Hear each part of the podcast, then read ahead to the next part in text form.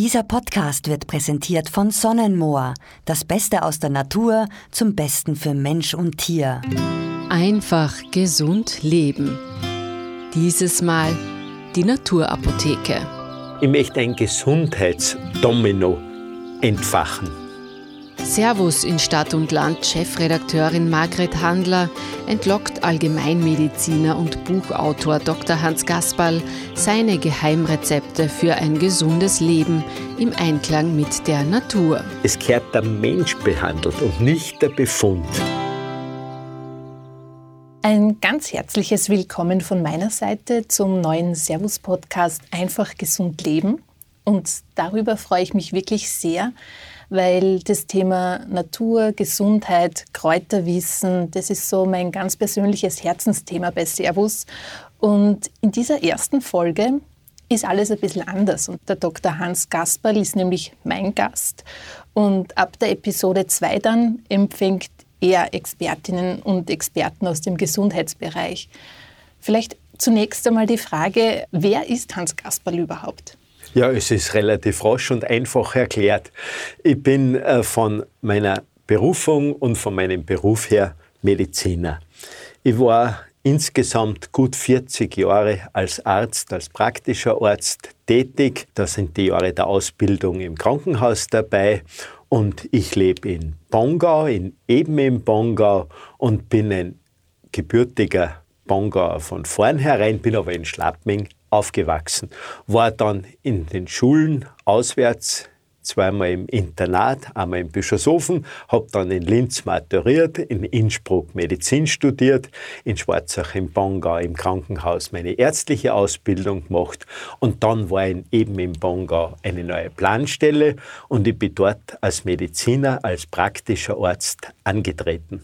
Sie haben ja nicht nur als Landarzt gearbeitet, sondern äh, man kennt Sie ja auch aus, aus äh, über 100 Ratgebersendungen auf Servus TV. Sie haben auch Bücher geschrieben, unter anderem zum Thema Natürlich gesund, das große Kneippbuch, ein Buch über Radiästhesie, ähm, die übrigens auch alle in unserem Online-Shop auf Servus Marktplatz ähm, zu finden sind da entsteht schon der Eindruck, es war Ihnen sehr wichtig, den Menschen in seiner Gesamtheit zu verstehen und auch so von der naturheilkundlichen Seite zu betrachten. Wie ist dieser Weg gekommen? So ja, von der klassischen Schulmedizin quasi zur, zur ganzheitlichen Medizin. Ja, für mich gibt es im Prinzip schon die Schulmedizin, aber die, die Medizin ist die menschliche Medizin. Also ich halte nichts von alternativen Gedanken, die man so ausbreitet hier und da im Rahmen esoterischer Anflüge, sondern mir geht es einfach darum, dass man das Leben erfasst, dass man eine Begeisterung für das Leben hat. Und da ist es dann wichtig, dass man Zusammenhänge hat, dass man manchmal was versteht, wo man das Ganze dann sehr leicht nachvollziehen kann. Ich bin kein Prediger von du musst, du sollst, sondern ich möchte es weiterbringen, dass uns die Gesundheit und natürlich in der, die Natur, in der wir leben, einfach Begeisterung in uns erzeugt, dass ich Achtung vor meinem eigenen Leben habe, dass ich Freude habe, wenn es mir gut geht, dass ich gesund bin. Und mir geht es immer darum, dass man Zusammenhänge erfasst. Und eins möchte ich immer wieder betonen, es kommt nicht darauf an, dass man nur gesund ist. Gesundheit ist wertvoll, aber das Wichtigste ist immer wieder, dass mein Leben eine Zufriedenheit hat, dass man eine Freude hat, dass man eine Lebensfreude hat. Und wenn ich dann natürlich die Mischung von Gesundheit und Zufriedenheit habe und da Lebensfreude herauskommt, na, dann haben wir die besten Karten schon mal für unser ganzes Dasein. Und unser Dasein können wir unterstützen, unser Immunsystem können wir unterstützen, indem wir froh und fröhlich sind, dass wir wirklich Freude am Leben haben, dass man hier und da eine kleine Panne hat. Ja, das gehört dazu. Und ein gesunder Mensch wird einmal krank. Nur sollen wir nicht Krankheiten züchten.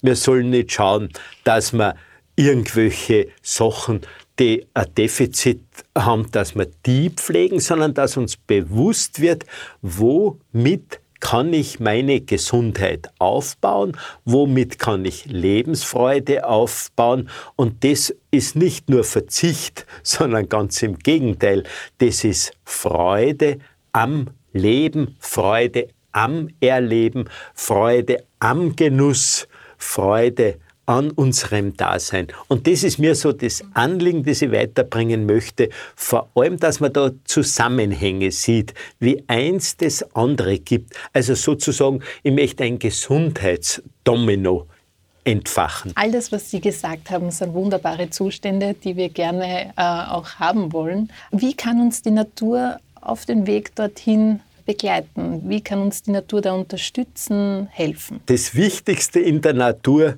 das sind wir selber. Denn wir Menschen sind auch ein Teil der Natur. Und unsere Aufgabe sollte sein, dass wir nicht gegen die Signale, gegen die Vorgaben der Natur auftreten. Weil da liegt ja das Problem drinnen im Allgemeinen, dass wir einfach nur funktionieren aber nicht leben. Und da brauche ich nur an die Ernährung denken. Wir brauchen Lebensmittel und nicht nur Nahrungsmittel zum Füttern. Und diese Zusammenhänge, die können uns dann schon einen bestimmten Weg zeigen, wie wir richtig die Fährte finden zu Gesundheit, zu Wohlbefinden und zu guter Letzt zu Zufriedenheit. Wie kann ich mir das vorstellen? Wie hat so ein Arztgespräch bei Ihnen ausgeschaut? Gab es da eine spezielle erste Frage, die Sie Ihren Patienten immer gestellt haben oder vielleicht auch ungewöhnliche Fragen, die Sie Ihren Patienten gestellt haben? Mein erster Eindruck, das war nicht unbedingt eine Frage, sondern das war die Bewegung des Patienten. Wie kommt der zu mir? Hängen dem die Schultern runter? Hat der eine Neigung nach vorne, die eher einem Druck von hinten äh, einen Hinweis gibt. Das waren einmal primär die Angelegenheiten, die als erstes aufgenommen hat. Und dann war es natürlich nach einem freundlichen Grüß Gott, ja, und wo ist das Problem? Und da ist das Wichtige, dass man den Menschen zuhört. Weil die Menschen sagen, wo das Problem ist. Nur brauchen sie manchmal eine bestimmte Zeit dazu. Und das Gefährliche als Arzt ist, dass irgendwer irgendein Problem sagt und dann sagt man, da habe ich schon was. Ja, es gehört der Mensch behandelt und nicht der Befund. Das ist immer mein ganz großes Anliegen gewesen, dass man schaut, wo kann ich da ein Fundament in irgendeine Richtung setzen. Und ich habe auch dann geschaut, wie geht derjenige wieder bei mir hinaus, die meine Praxis kennen. Da habe ich so eine Art Cowboy-Türl nach der Rezeption gehabt und die Menschen, die haben ungefähr sechs bis acht Meter zu mir in den Behandlungsraum kommen müssen. Und da habe ich sehr viel schon gesehen. Und dann haben wir gesprochen. Und manchmal ist Türl nicht aufgegangen. Aber ich habe es dann gemerkt, wie geht der hinaus? Ist der aufgerichteter? Habe ich dem helfen können? Oder haben wir da ein Gespräch geführt, das völlig insuffizient war? Dann habe ich unter Umständen gesagt, komm noch einmal und besprechen wir das, was das Problem ist. Weil manchmal kommen sie zum Arzt und auf einmal haben sie eine Blockade und trauen sich nicht sagen, wo der Hund begraben ist. Aber das ist sehr oft oder häufig sogar gewesen, dass es Probleme im beruflichen Umfeld gegeben hat, im familiären Umfeld gegeben hat. Und da liegen ganz tiefe Wurzeln zu einem Missempfinden und zu Krankheit. Es ist ja scheinbar die Körpersprache, die Ihnen da sehr viel verrät. Die Körpersprache ist eindeutig ein Hinweis, dass es Probleme gibt. Also ich bin äh, da, bitte, man möge mir den Vergleich äh, verzeihen, aber wenn du den Hund anschaust, und der kommt schon mit eingezogenem Schwanz und der mhm. kommt schon ganz gebeugt daher, dann weiß man, da ist ein Problem. Und wenn ein Mensch die Faust im Nacken hat, wenn er einen Druck am Rücken hat, wenn er irgendwer ins Kreuz tritt, ob ihm das oft gar nicht bewusst ist. Das muss man natürlich dabei auch noch aufschlüsseln, aber das kann man dann aufmachen. Aber wichtig ist, dass man mal zuhört, und das ist mein Zugang, und das ist natürlich zeitintensiv. Und gerade in einer Praxis ist es nicht unbedingt von der finanziellen Seite her ein Vorteil. Und dann passiert es, dass man halt abfertigt.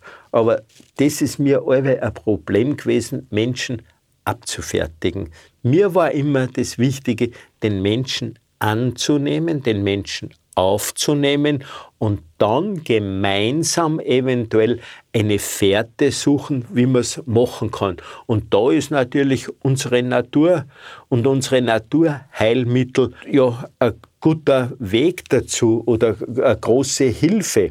Wir haben die tolle Wissenschaft der Medizin, wir haben die Medizinwissenschaft, wir haben die Naturheilkunde, wir haben eine gewisse Erfahrungsmedizin. Und das ist für mich ganzheitlich, wo der ganze Mensch behandelt wird. Ich mag nicht irgendwelche Sektionen, dass man nur ein Befundteil behandelt. Ein Beispiel möchte ich da anführen. Die Mama hat sich den Fuß verknackst. Nicht? Jetzt liegt sie im Bett und kann nicht schlafen, weil das so schmerzt. Jetzt weckt sie den Ehepartner auf, damit er ihr ein Tuch bringt, ein kaltes, nass getränktes, damit sie das Gelenk kühlen kann, damit eine Besserung eintritt vielleicht oder dass ihr sogar ein Schmerzmittel bringt. Den freut das vielleicht gar nicht und sie fangen zum Diskutieren an. Das hört jetzt die Tochter. Nicht die Tochter, halt, was ist da los? Die diskutieren da. Und jetzt können drei Menschen nicht schlafen. Aber jeder hat ein anderes Problem. Gell? Jetzt, wenn der bei der Tür reinkommt und sagt, ich kann nicht schlafen, ja, dann muss ich halt schauen, wo liegt der Hund im wahrsten Sinne des Wortes begraben.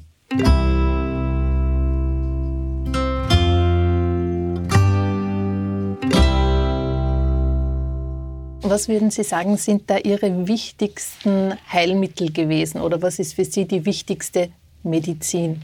Die wichtigste Medizin ist und bleibt den Menschen anzunehmen. Dann kann ich schauen, mit welchem Mittel kann ich unter Umständen jemanden körperlich aufbauen. Das kann einmal eine gute, bewusste Ernährung sein. Wie kann ich sein Immunsystem unter Umständen stimulieren? Ja, da kann ich Gedanken haben aus der Naturmedizin heraus im Rahmen der Kräuterheilkunde. Aber bitte, es sind Gewürzkräuter, auch Heilkräuter. Es ist eine gute, bodenständige Nahrung mit Obst und Gemüse. Heilmedizin, Vorsorgemedizin. Wir haben da alle diese Substanzen drinnen, die wir für unsere Gesundheit, für unser Wohlbefinden brauchen. Und da kann man mal einsteigen. Da kann ich Wasser von außen und von innen verwenden. Und dann kann ich vielleicht jemandem beibringen, dass er wieder die Rhythmen des Tages erlebt. Das ist bei uns ganz ein großes Problem.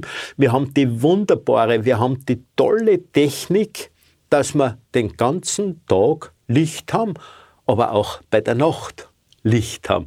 Und die Menschen kommen in keine Erholphasen mehr ein.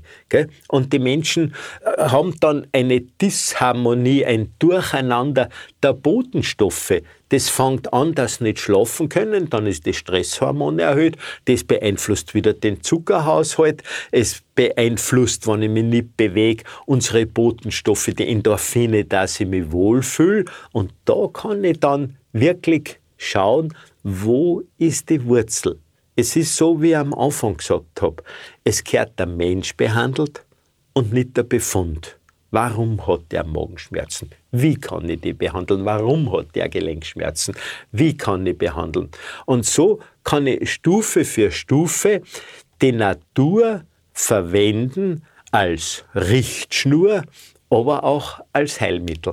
Jetzt ist es aber so, dass die, die Medizin ja eine Wissenschaft ist, für die Zahlen, Daten, Fakten sehr viel zählen. Und in der Naturheilkunde lässt sich ja nicht immer alles mit empirischen Messinstrumenten so festhalten. Also es fehlen, sagen wir mal, quasi die Beweise für die Wirkung bestimmter ähm, Dinge. Wie, wie gehen Sie damit um? Sind Sie da manchmal vielleicht nicht ernst genommen worden von Kollegen oder belächelt worden oder heißt es dann oft nur, da muss man halt auch dran glauben, dass das hilft? Ich glaube, äh, dass das wichtigste Heilmittel einmal, wenn ich jemandem helfen will, der Behandler ist, ob das jetzt ein Arzt ist, ein Heilpraktiker ist oder sonst jemand, der versucht, Menschen zu helfen, da ist es einfach wichtig und wertvoll, dass ich das Placebo Mensch anwende. Das ist einmal ganz, ganz wichtig, dass ich eine Vertrauensbasis habe.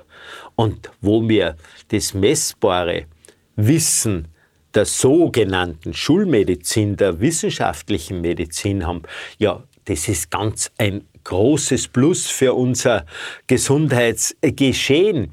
Wir haben diese wertvolle Medizin. Wir haben Gott sei Dank heutzutage eine tolle Hygiene aber das muss man einmal erst begreifen, wie das Ganze läuft. Und wir sehen, wie wertvoll natürlich unsere Medikamente sind, wie wertvoll ein Antibiotikum sein kann, gezielt angewandt. Oder wie wertvoll und hilfreich und lebensverlängernd oder lebensbehütend Impfungen sein können. Das sind Sachen, die wir in der wissenschaftlichen Medizin haben, die dermaßen großartig sind. Aber ich muss dann einfach einmal filtern anfangen. Primär, wie beurteile ich was? Ich werde nicht einen, einen Blinddarm, einen entzündenen mit einem Homöopathikum behandeln. Das wäre äh, wirklich kontraproduktiv. Aber ich kann einen einfachen Schnupfen, ich kann eine einfache Verdauungsstörung, ich kann ein Fieber Fieber ist ja immer nur ein Zeichen, dass das Immunsystem eigentlich gut reagiert, als Hilfe anschauen und bewerten. Aber da muss man sich eben Zeit nehmen, dass man schaut, wo ist die Wertigkeit. Und das ist das Schöne und das Wertvolle, wo man Schulmedizin und Erfahrungsmedizin, ob das aus der Kräuterheilkunde kommt, ob das aus einer anthroposophischen Linie kommt, das muss man dann oder sollte man entsprechend gewichten. Und da haben wir dann eine feste Basis, wo man dem Menschen helfen kann und wo man wirklich Hilfe tatsächlich auch bringt. Bei uns bei Servus spielt ja seit zehn Jahren die, die Naturapotheke eine sehr große Rolle im Heft, also vor allem die Kräuterkunde.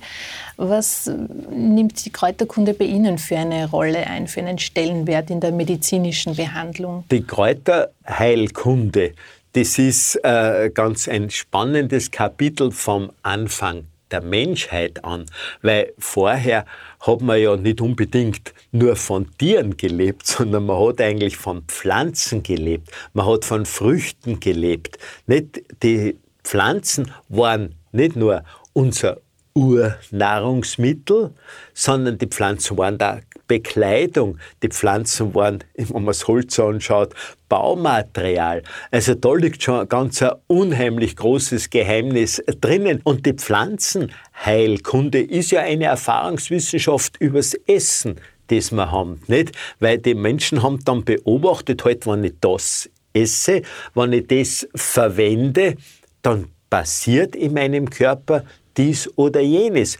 Wichtig war, dass in den Pflanzen Energien drinnen waren, Energien einmal in Form von Kohlehydraten, von Zucker, die drinnen sind, von Eiweißen, die drinnen sind und von Fetten, die drinnen sind. Also Pflanzen waren da mal, und das muss uns bewusst sein, primär Nahrungsmittel für uns. Und da außer hat sie jedes Kochen ist Erfahrungswissenschaft, nicht?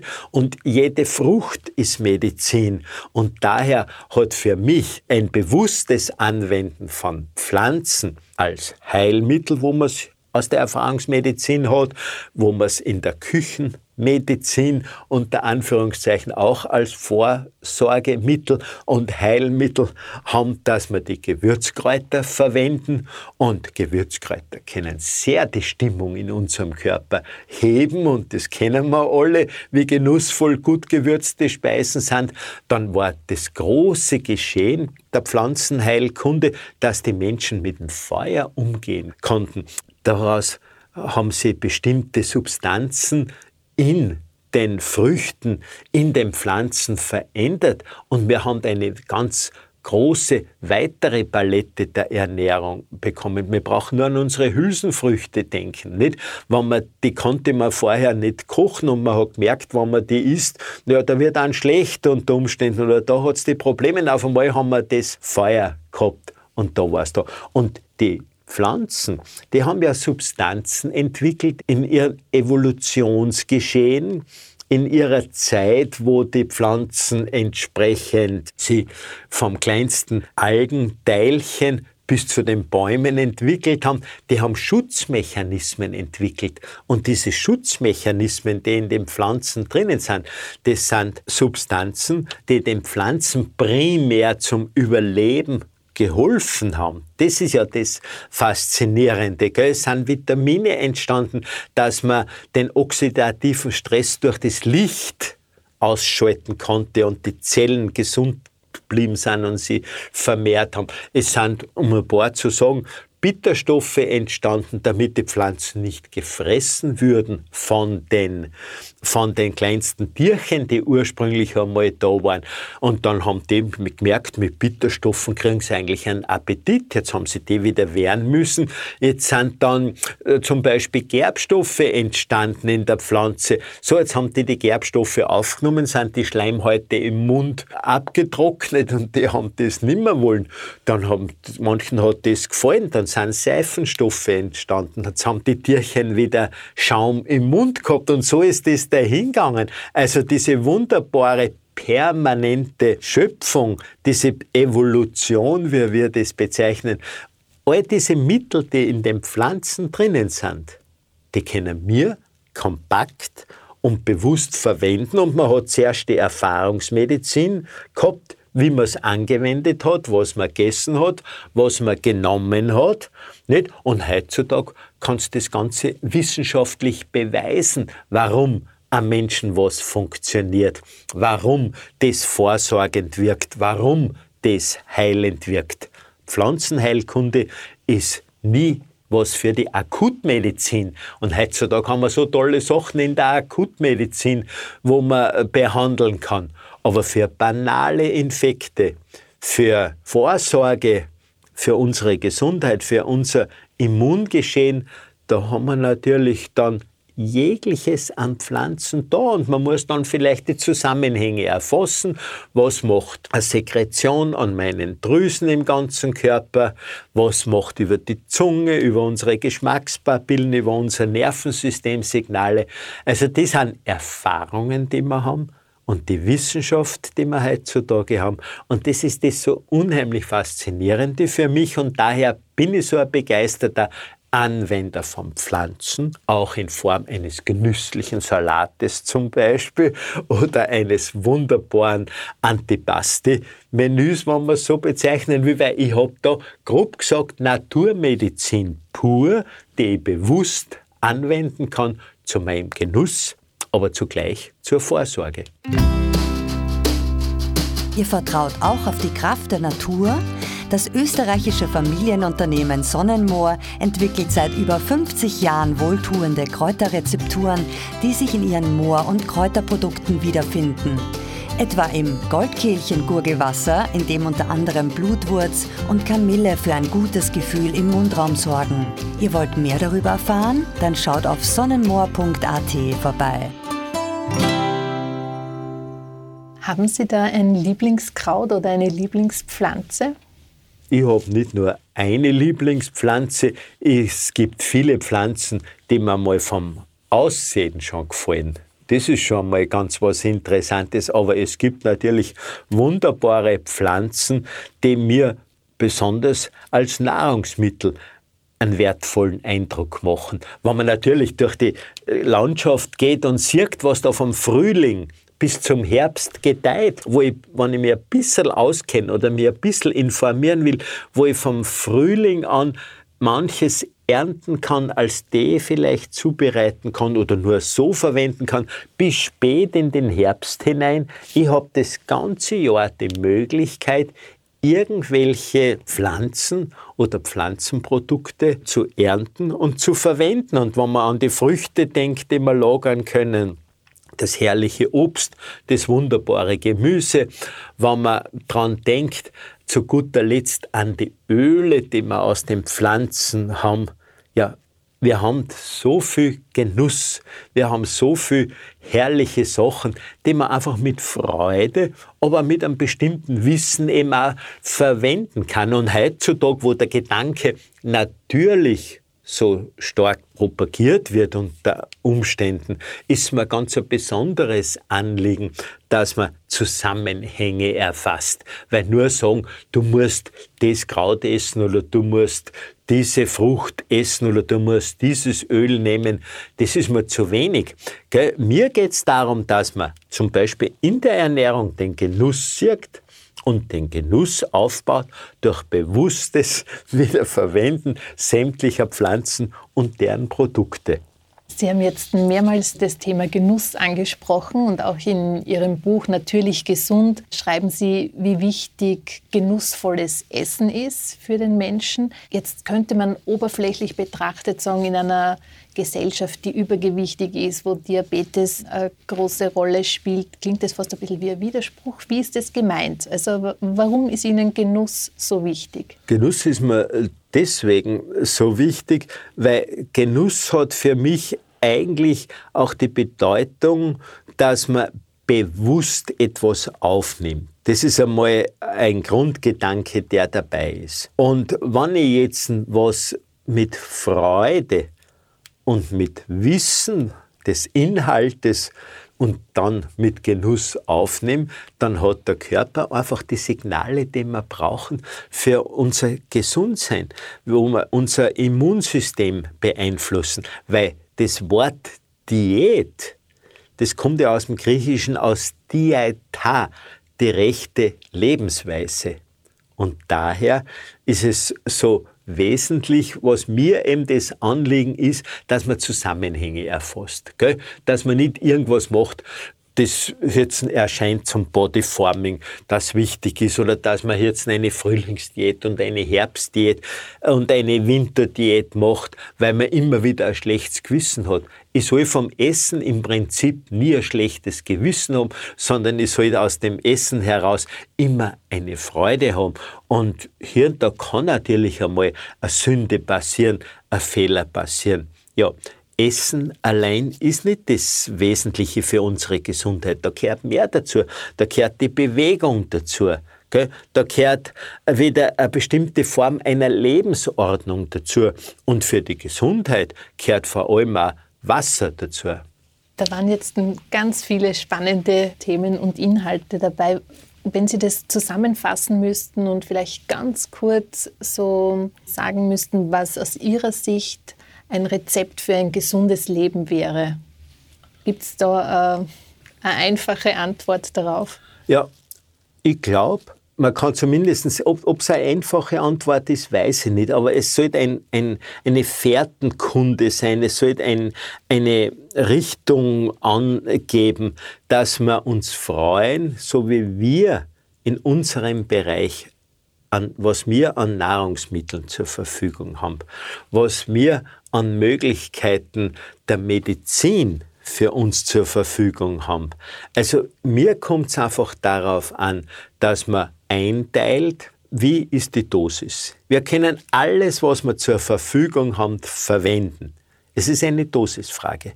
Beim Auto gibt es kein Problem. Wenn der Tank voll ist, dann ist er voll. Aber bei uns Menschen gibt es ein Problem. Wir laden ein. Wir haben Energie, die wir zu viel aufnehmen. Und wenn wir es nicht verbrauchen, muss sie die wo niederlegen, muss die irgendwo eingespeichert werden. Und dann kommen wir in ein Mismatch hinein. Und das wollen wir nicht. Also irgendwelche obstruse Diäten, die jahreszeitlich bedingt sind oder so, ich betrachte die immer wieder als körperliche und seelische Misshandlung einer Person. Eine echte Diät braucht jemand, der krank ist. Da kann ich gezielt Empfehlungen abgeben.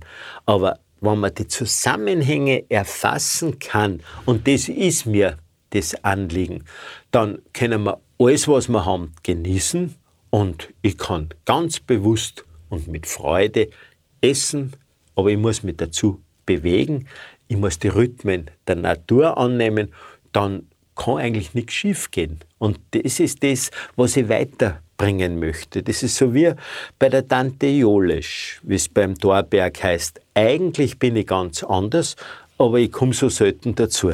Wenn wir das vielleicht nur so auf, auf einen Tag herunterbrechen, wenn ich sage, ich möchte meinen Tag bewusst gestalten, damit ich mich gesund halte, also auch präventiv gedacht.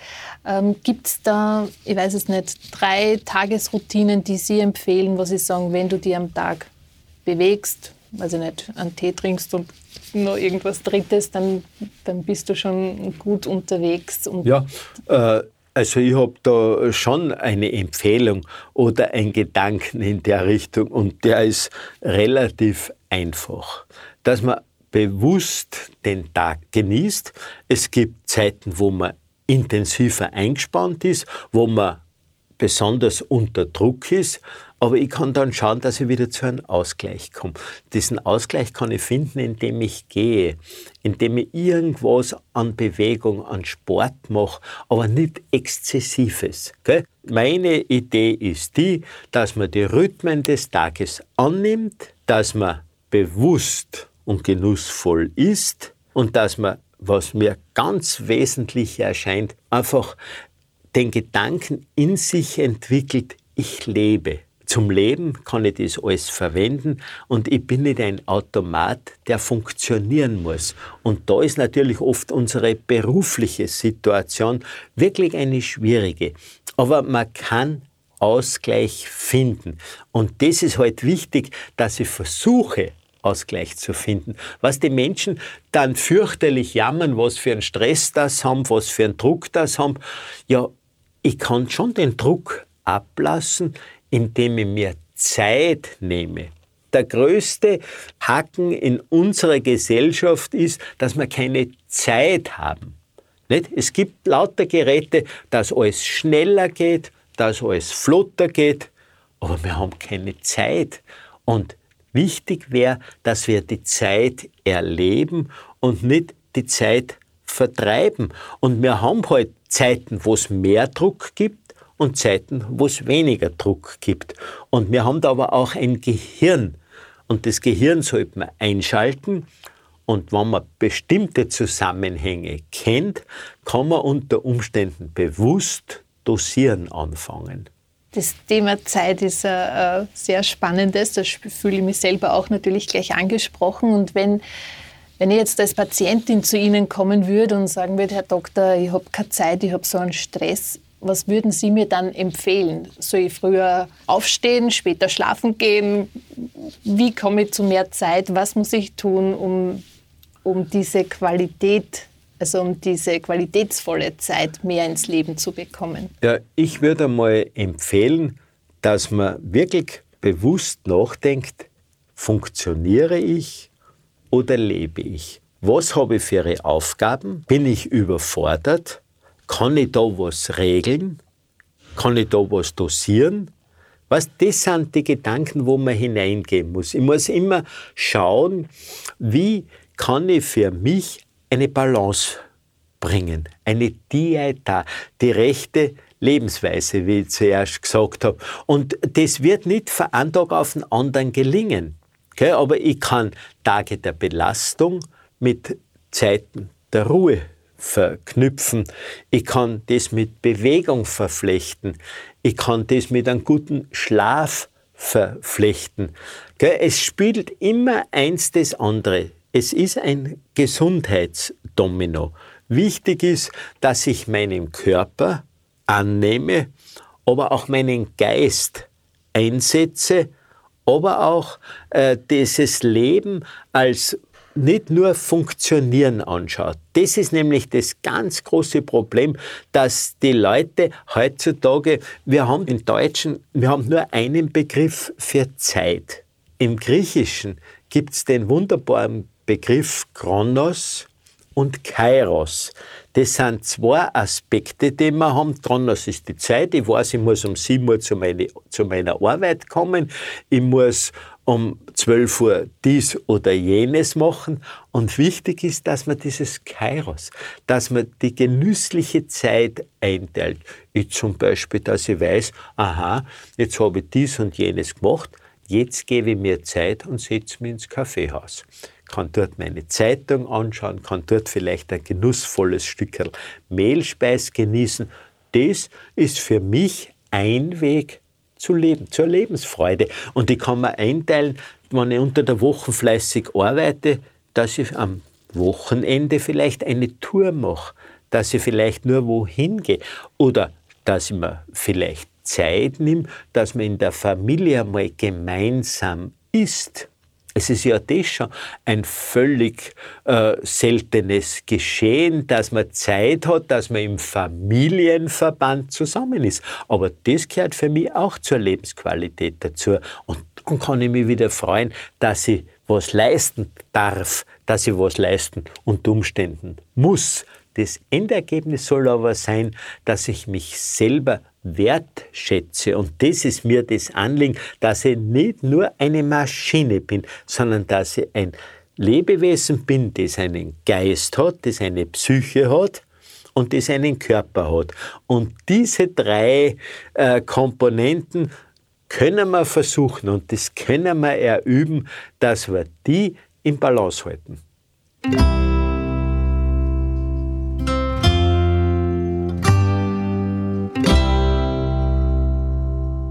Herr Dr. Gasperl, Sie haben ja durch die Arbeit mit Ihren Patienten und auch durch Ihr eigenes Leben viele, viele Erfahrungen sammeln dürfen. Und wenn es da so eine Sache gibt, die sich äh, wie ein roter Faden durchzieht oder irgendeine Erkenntnis, was wäre das? Der rote Faden ist für mich der von Anfang bis zum Schluss, dass sich mein Gegenüber den Menschen annehme, dass ich ihn wertschätze, dass ich ihm vielleicht einen Rat gebe, aber dass ich ihn nicht zu irgendetwas nötige. Er muss überzeugt sein davon. Das ist meine Richtschnur. Und ich glaube, genau das ist ja auch das Schwierigste, oder? Jemanden ein Gegenüber einfach anzunehmen. Ich denke mir gerade in Zeiten wie diesen, dass man, irgend, dass man den anderen akzeptiert und toleriert und, und nicht irgendwie seine Meinung aufoktroyiert, ist ja gar nicht so, so einfach. Wie kann die Natur da unterstützen? Die Natur gibt uns Signale. Wir haben einen Tag- und Nachtrhythmus. Wir haben Jahreszeiten in unseren Regionen.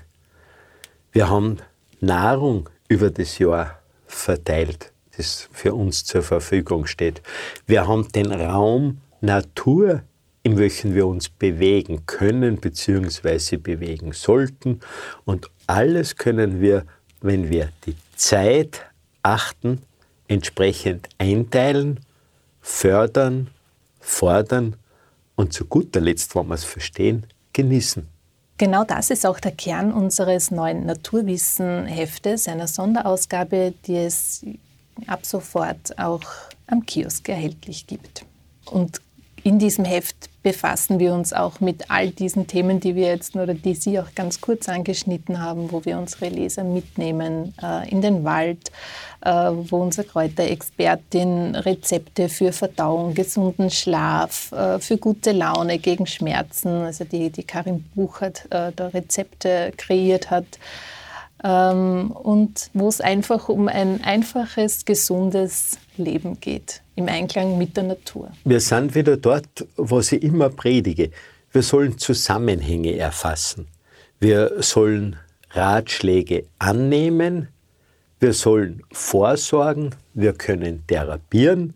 Und das Endergebnis soll sein, dass sie mit allem, was uns heutzutage zur Verfügung steht, Lebensfreude und Gesundheit aufbaue. Und da sind gerade diese Informationen so wichtig, dass man was begreift, wie es läuft. Denn, wie ich immer sage, wir Menschen sind Lebewesen und keine Automaten. Und da müssen wir wieder hinkommen, dass wir nicht nur funktionieren, sondern dass wir leben und erleben. Und da haben wir die Natur um uns und dann können wir natürlich, natürlich gesund sein. Herr Dr. Kasperl, welche Themen dürfen wir uns in den kommenden Monaten in Ihrem Podcast erwarten? Die Gedanken, die wir an unserem Podcast weiterbringen möchten, sind eben, wie schon angeführt, dem Körper die Chance zu geben, zu reagieren, positiv zu reagieren, vorsorgend zu reagieren. Und da haben wir einmal als Thema die Ideologie der fünf Säulen der Kneipschen Behandlung. Wichtig für uns Menschen ist natürlich die Bewegung, der Rücken, unsere Gelenke wertvoll und wesentlich sind Genüsse, die herauskommen über Signale der Gewürze, über Signale der Düfte. Wir können da auch an die Aromatherapie denken. Wir sollen vielleicht eine Fährte legen zu einer bewussten, gesunden Ernährung, die aus bestimmten Vorsätzen besteht, aber nicht aus Vorschriften. Ich möchte ganz gern einmal reden über die Sache unter Anführungszeichen Erdstrahlen und Wasserstrahlen, was die für einen Einfluss in unserer Umwelt an uns Menschen haben. Und dann, und da möchte ich im Frühling besonders darauf hinweisen oder eine Fährte legen, dass wir mit Kräutern anfangen, die im Frühling gedeihen, bis in den Sommer, bis in den Herbst hinein, dass wir vielleicht da hinschauen, was könnte für mich verwenden, was könnte für mich als Tee konserviert werden. Das kann ein Genusstee sein, der aus Heilkräutern besteht, aber es kann auch ein medizinisch vorsorgender oder bei banalen Infekten heilbringender Tee sein. Das wären so die Gedanken, die mir momentan vorschweben, dass wir weiterbringen. Und immer unter dem Übertitel Zusammenhänge erkennen, Lebensfreude dadurch erfahren. Gesund, gesund sein. Vielen herzlichen Dank. Ich freue mich wirklich sehr auf die neuen Podcast-Folgen.